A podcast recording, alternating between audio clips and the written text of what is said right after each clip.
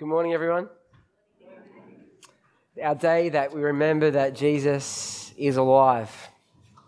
The day that we remember that he conquered death. The day we remember that we have hope for a future that is beyond the current shell that you live in. Some of our shells are better than others. Some of us have got much older shells, some of us have got much younger shells. Not my wife, Jill, was in talking about the shell of the body, yeah? But friends, this is, this is not it. This is, if you like, the rehearsal before the main game. This is the preparation for eternity. It doesn't mean that we take it easy now, as Kenny said, that we're here to love God and serve God and honor Him. But on, but on the resurrection day, we remember that He came to life. And because He came to life, life He offers us new life. He offers us eternal life. And to grab a hold of that eternal life, all you got to do is grab a hold of Him. Grab a hold of Jesus, trust in Him, rely on Him. And when this shell fades, when it gets old and wrinkly like Mr. X, no offense, Mr. X, it breaks down and it does, it's part of the journey. But when we get to the end, that final breath, we can look forward to the life the life to come because of his resurrection for us. Amen? Amen. I'm going to pray, then we're going to dive in. Father, I want to thank you this morning that we can gather on this Resurrection Sunday, the day we remember that Christ was risen from the dead, the one who conquered death and offers us hope, offers us new life, offers us life after death. Father, we pray as we come to your word now that you will anoint me for this task, that you'll give us clean minds, that you will open our hearts and our minds to what you want to say to us today. God, prepare us, get us ready for what you're about to say. In Jesus' mighty name. Amen. Amen. Quicker. Thanks, George. Good catch. Hey, did you enjoy the weekend? We had Thursday night here. Thank you, Martin. If you're in the, Martin in the room, there he is. He's in the room. Martin, that was a fabulous Passover feast. We're going to do that. We're going to make that an annual event. Such a blessing. And then Friday we had Easter service, and then Saturday we had the massive day. We had 150 people at Liverpool. There was 50 of us, 100 of them. And we've never done anything in that community before. We don't have a reputation. They don't know who we are. People came through Facebook. Some came through the sign. Some came through pamphlets that was advertised. So it was a good start. And just like we started at Padstow Small and it grew to last night, we had how many people? I don't know. Thousands, a couple of thousand maybe. And we got to present the message of Jesus. And that's what we're called to do, present it. And we should pray, and we encourage you to pray that God will use that and that it would touch hearts and penetrate hearts and that people will come to faith in Christ because He is our only hope. He is our only hope. And then we're here again this morning. And then 11 o'clock, and then I'm going on holidays for three weeks. I'm tired. I need a break. Why are you clapping? Is that because you're celebrating or you're sending me, Sam? Which one? I need a break. Get out. Get out. I need a break. Hey, I got some uh, pictures I want to show you. Who can tell me who that is? Don Bradman. Turn to the person next to you and, and answer this question. How would you describe him? Turn to the person next to you. How would you describe him?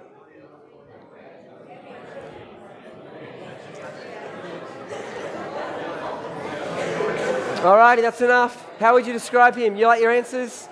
Here we go. We got five people to get through. Stephen Davies. How do you describe him? 99.94 was his batting average. Someone else? How would you describe the Don? The greatest of all time? In sport. In sport. That's a big call. Another, another, another description. Sorry, Ross? He was set in his ways. Anyone else? One more description of the Don humble. Let me tell you what the Don said about himself. Are you interested in this? He said, I set great store. I set great store in certain qualities which I believe to be essential in addition to skill. They are that the person conducts, conducts his or her life with dignity, with integrity, courage, and perhaps most of all, with modesty. That's interesting, isn't it? That's how the Don described himself. Who's this person? Turn to the person next to you. How would you describe him? Big, eye, big eyebrows.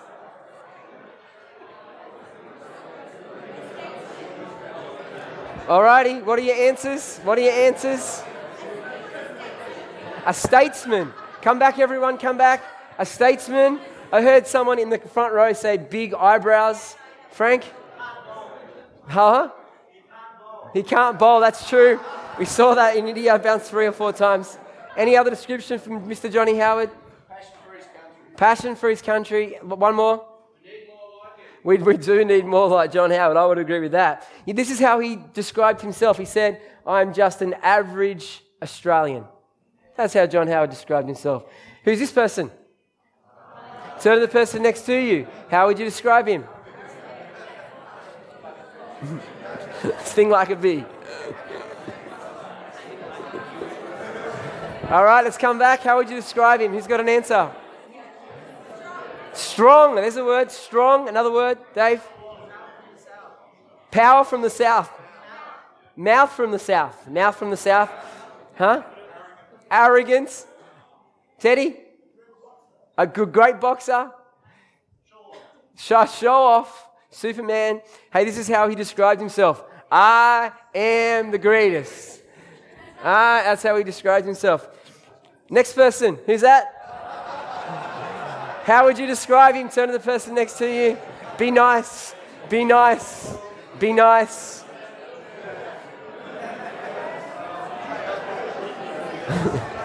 All right, be nice. Be, be censored. It's church. Be censored. I didn't have, didn't have to say that for John Howard, just for Kevin Rudd. How are we going to describe him? I can't hear you. A control freak. How else? A bully. Any other words? Some nicer ones? Kevin 07.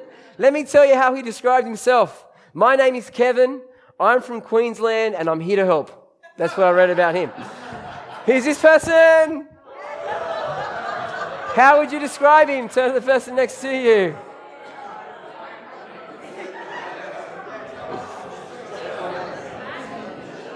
All right, how are we going to describe him? Benny. Small what? Small man, big ego. Someone else? Vain. Another word for Mr. Trump? Dangerous.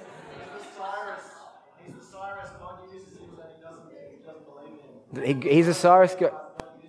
The person God uses, but he doesn't believe in him. Thanks, Dave.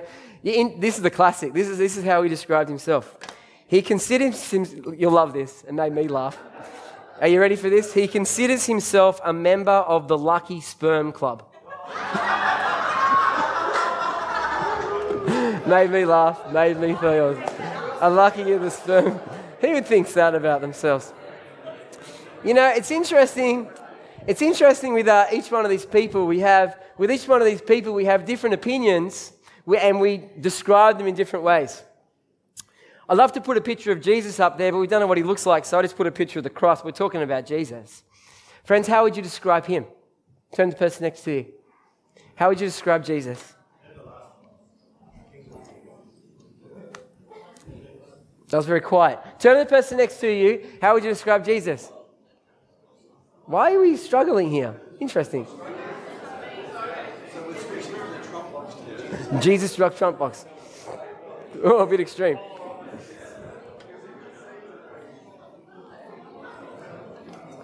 Alrighty. If I asked you, and, and I, I won't ask you now, because I'm going to challenge you about this.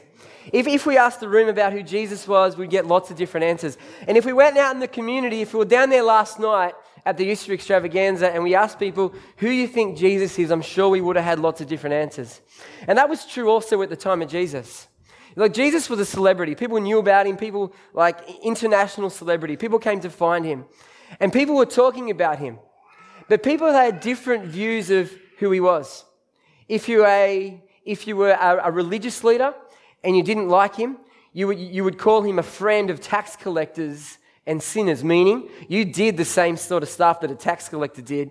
You did the same sort of thing that a sinner did, like a prostitute did.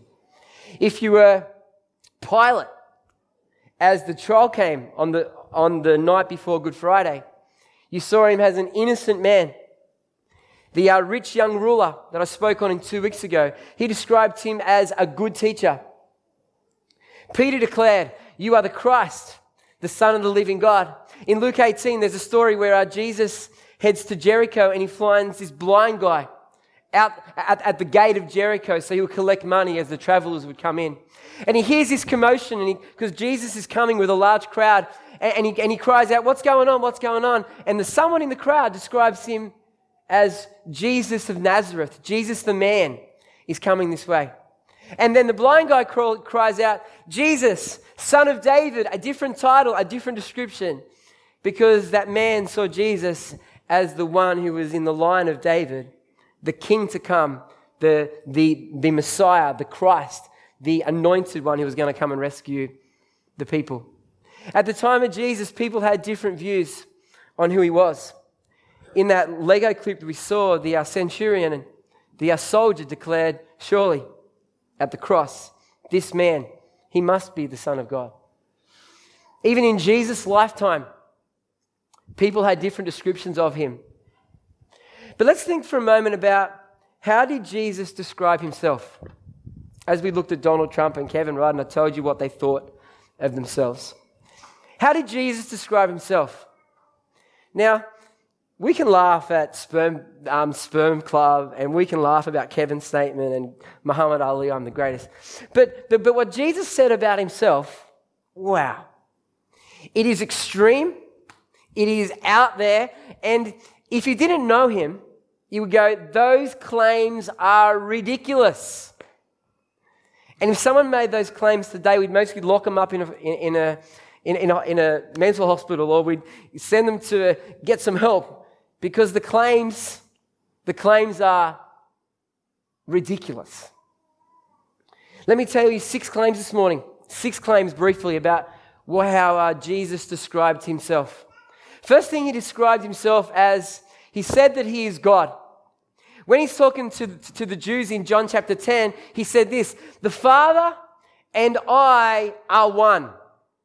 Jesus says, The Father and I are one. Now, now what did Jesus mean by that? Did he mean like they're married, just like when you get a married couple and they become one flesh? Was he talking about a oneness around purpose, a, uh, a uh, oneness around relationship? What was he talking about? Well, it tells us a bit later in verse 31. It says, Once again, the people picked up stones to kill Jesus because of what he said. Jesus said, At my Father's direction, I've done many good works. For which one are you going to stone me? And they replied, We're stoning you not for any good work, but for blasphemy. For you, a mere man claim, I can't say that. You, a mere man, claim to be God. So when Jesus said, The Father and I are one, the people at the time knew exactly what he was talking about, and he was saying that I am God. Now, if you don't know Jesus, that is a ridiculous statement. To say that he is God, the, the man who created and gives life and breathes his breath of the Spirit and brings dead things alive.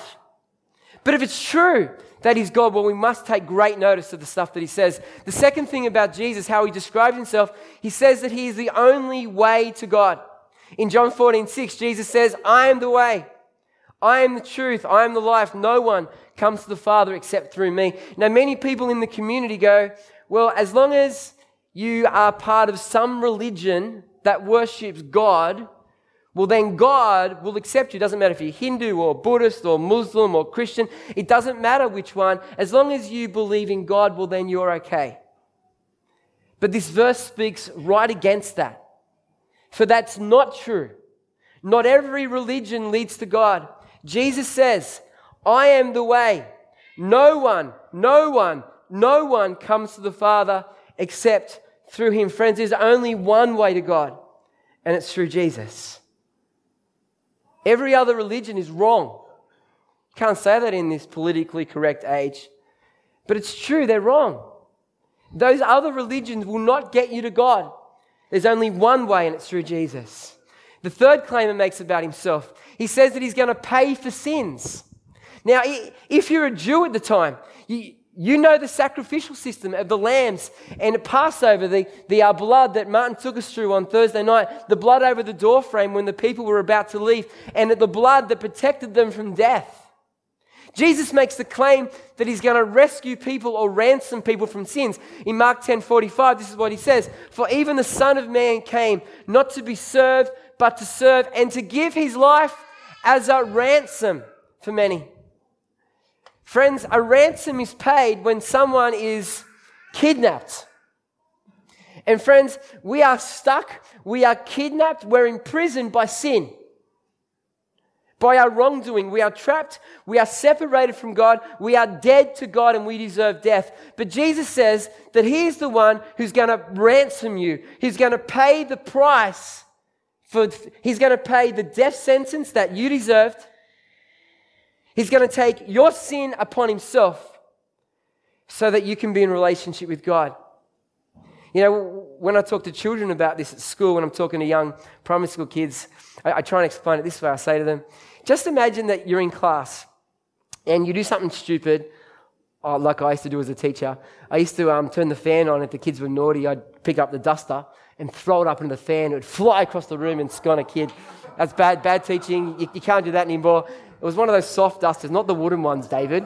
It was a foam duster, right? But, but that's what I used to do. But aside that, Kids loved it. They thought it was the best thing ever, as you'd imagine. But, but, but if a kid did it, that'd be really bad, right? So just pretend a kid gets a teacher's duster, throws it up into the fan, and it flies across the room, and the teacher sees it and says, Right, Annabelle, Annabelle Riley, do not, that was so bad what you did. Your punishment is you're going to come back at lunchtime and you're going to write lines, I must be good in Mr. Green's class, a thousand times at lunchtime. And Annabelle goes, Oh man, that sucks. That sucks. But then Hannah over there, who's in Annabelle's class, says, Hey, Annabelle, I've done nothing wrong today. Can I take the punishment? Can I write the thousand lines for you? And Hannah comes up to the teacher and says, Hey, teacher, I know Annabelle did the wrong thing, but I'm willing to take the punishment that she deserves. And the teacher says, Okay, if that's how you want to do it. So Hannah comes at lunchtime, sits, sits with Mr. Green, writes out a thousand lines. I must be good in Mr. Green's class, and Annabelle's let off the hook. That's how I explain it to kids, because that's what the gospel is like. That, that, that, that we deserve punishment for our sin, but Jesus steps in and takes the punishment for us. Another claim of Jesus. Number four, he says he's coming again. Now, get this. Imagine if Sam Riley stands up one day and says, Boys and girls, I'm going to die, but I'm going to come back in the clouds and everyone's going to see me in the sky. You go, Sam, let's have a talk about that, right? You would because that's not normal. But that's what Jesus says about himself. In John 14, 1, he talks to his disciples and says, Don't let your hearts be troubled. He says, Trust in God and trust also in me. There is more than enough room in my Father's home. If it were not so, would I have told you that I'm going to prepare a place for you? When everything is ready, I will come, I will come and get you, so that you will always be with me where I am, and you know the way to where I'm going. You know, Jesus says to his disciples that he's going to be taken, he's going to die, he's going to rise, and then he's going to come back one day. Wow. What a statement. If you don't know Jesus, that is a ridiculous, a ridiculous statement. Number five, he says he's going to die and rise again. In Luke 18, it says, taking the 12 disciples aside, Jesus said, Listen, we're going up to Jerusalem where all the predictions of the prophets concerning the Son of Man will come true. He'll be handed over to the Romans and he'll be mocked, treated shamefully, and spat on. They will flog him with a whip and kill him. But on the third day, but on the third day, he will rise to life. Now, if Marcelo said to me, Michelle one day, the workplace is bad. I, I think they're gonna, I think they're gonna kill me. But don't worry, Michelle. Don't worry, Michelle. After three days, I'm gonna come back to life again. Michelle's gonna be thinking, Marcelo, you've lost it. Now I think she sort of thinks that already a little bit, a little bit. But but she'd be thinking that a whole lot more if Marcelo said something like that. The claims of Jesus are outrageous. The claims of Jesus are ridiculous unless they're true unless they're true. On this Resurrection Sunday, here's the account. Very early on Sunday morning, the women went to the tomb, taking the spices they'd prepared. They found that the stone had been rolled away from the entrance. So they went in, but they didn't find the body of the Lord Jesus. As they stood there puzzled, two men suddenly appeared to them clothed in dazzling robes. The women were terrified and bowed down with their faces to the ground. And the men asked, Why are you looking among the dead for someone who is alive? He isn't here, he is risen from the dead. Remember what he told you back in Galilee that the Son of Man must be betrayed in the hand of sinful men and be crucified, and that he would rise again on the third day. Friends, that is the account of, of the ladies going to the tomb and encountering the angels who said, He is risen. And then, friends, his disciples saw him. And it wasn't just the 12 in 1 Corinthians 15. This is what the Apostle Paul writes. He says, I passed on to you what was most important and what has also been passed on to me. Christ died for our sins, just as the scripture said. He was buried and he was raised from the dead on the third day, just as the scripture said. Then he was seen, friends. This, this, this resurrection isn't just a made up story by, by people who wanted it to be, to be true. There were eyewitnesses, and it wasn't one, it wasn't two, it wasn't 12, it was hundreds. Read this. He was seen by Peter and then by the 12. After that, he was seen by more than 500 of his followers. At one time, most of whom are still alive, though some have died. In other words, you can go and ask them. They've seen the risen Jesus, some 500. If that went to court and witness after witness after witness came and told the judge that, that what they've seen, it would be recognized as yes, this event did happen because of the eyewitness accounts.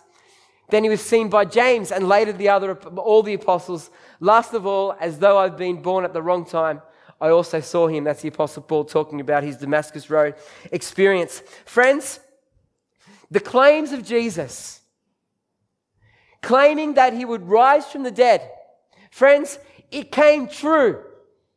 And not only does it mean that we have victory over death, does not only does it mean that, that, that although our flesh dies, our soul and our spirit live forever, and God will give us a new body. 1 Corinthians 15, go home, read it. It talks about the uh, new body we're going to get, the spiritual body that God is going to give us. Homework, 1 Corinthians 15. What is it? Good, got it. 1 Corinthians 15 talks about the new bodies. But not only does he conquer death and give us this new life, his resurrection proves what he said about himself is true. His resurrection proves what about what he said about himself is true. Who can possibly say, I'm going to die and rise from the dead? Now, if he didn't do it, well, he was a liar. He wasn't God. He wasn't the only way to the Father. But the fact that he did it, the fact that he, God the Father rose him up, means that what he says about himself is true. So when Jesus says that he is God, friends, we can believe him.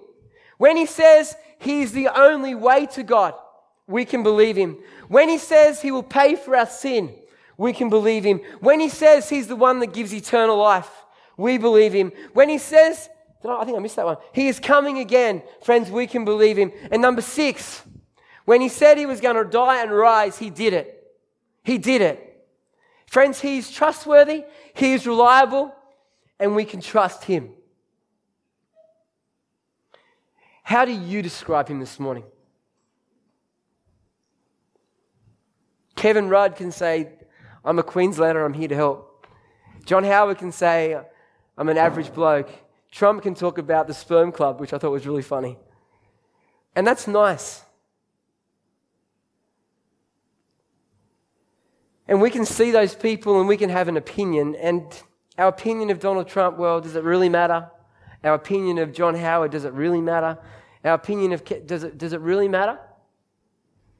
But, friends, let me say this your opinion of Jesus, your opinion of Jesus your opinion of Jesus has monumental, monumental effect. One last scripture in John 3, verse 36. It says, Whoever believes in the Son has eternal life, but whoever rejects the Son will not see life, for God's wrath remains on him. How you respond to Jesus, how you describe him, has huge effects about your future. For it says here, whoever believes in him has eternal life, has this life that goes on, it's heaven. But whoever rejects him will not see eternal life in heaven, but rather that you will be under God's wrath for eternity, God's anger for eternity. Now, when we talk about believing, it's not just about a knowledge about who He is. You know, Satan believes that Jesus is God.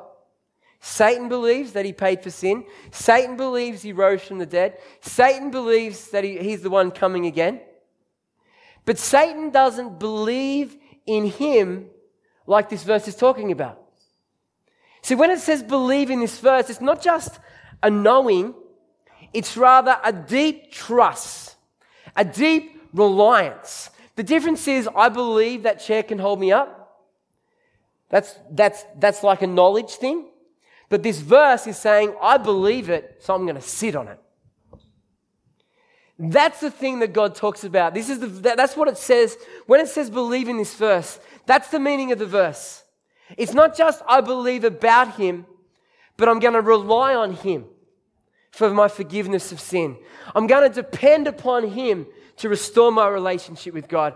I'm going to believe in Him to give me eternity when I leave this earth. It's a trust, it's a reliance that you know, that you know, and you depend upon it. And friends, when you got it, not only is the next life sorted, not only is sin dealt with now, not only do you have eternal life, but you can live a life of surrender. A life where you go, God, I know who you are. Like Kath said when she blew the song at the beginning, I, I know that you love me anyway. And then she just nailed it. That was, you led worship so well today, Kath. I know that you love me. I do not need to fear. I do not need to fear in any area of my life because I know that you got me. I do not need to fear death because I know that there is resurrection and there's life after death. We can live a life of surrender saying, Jesus, here I am. I'm with you, use me. Do you have that belief in Jesus this morning? You know, most people will go, Yeah, I believe he did this, I believe he did that, as like a knowledge. But this verse talks about belief in trust and reliance and surrender. And that's the belief that Jesus wants for you.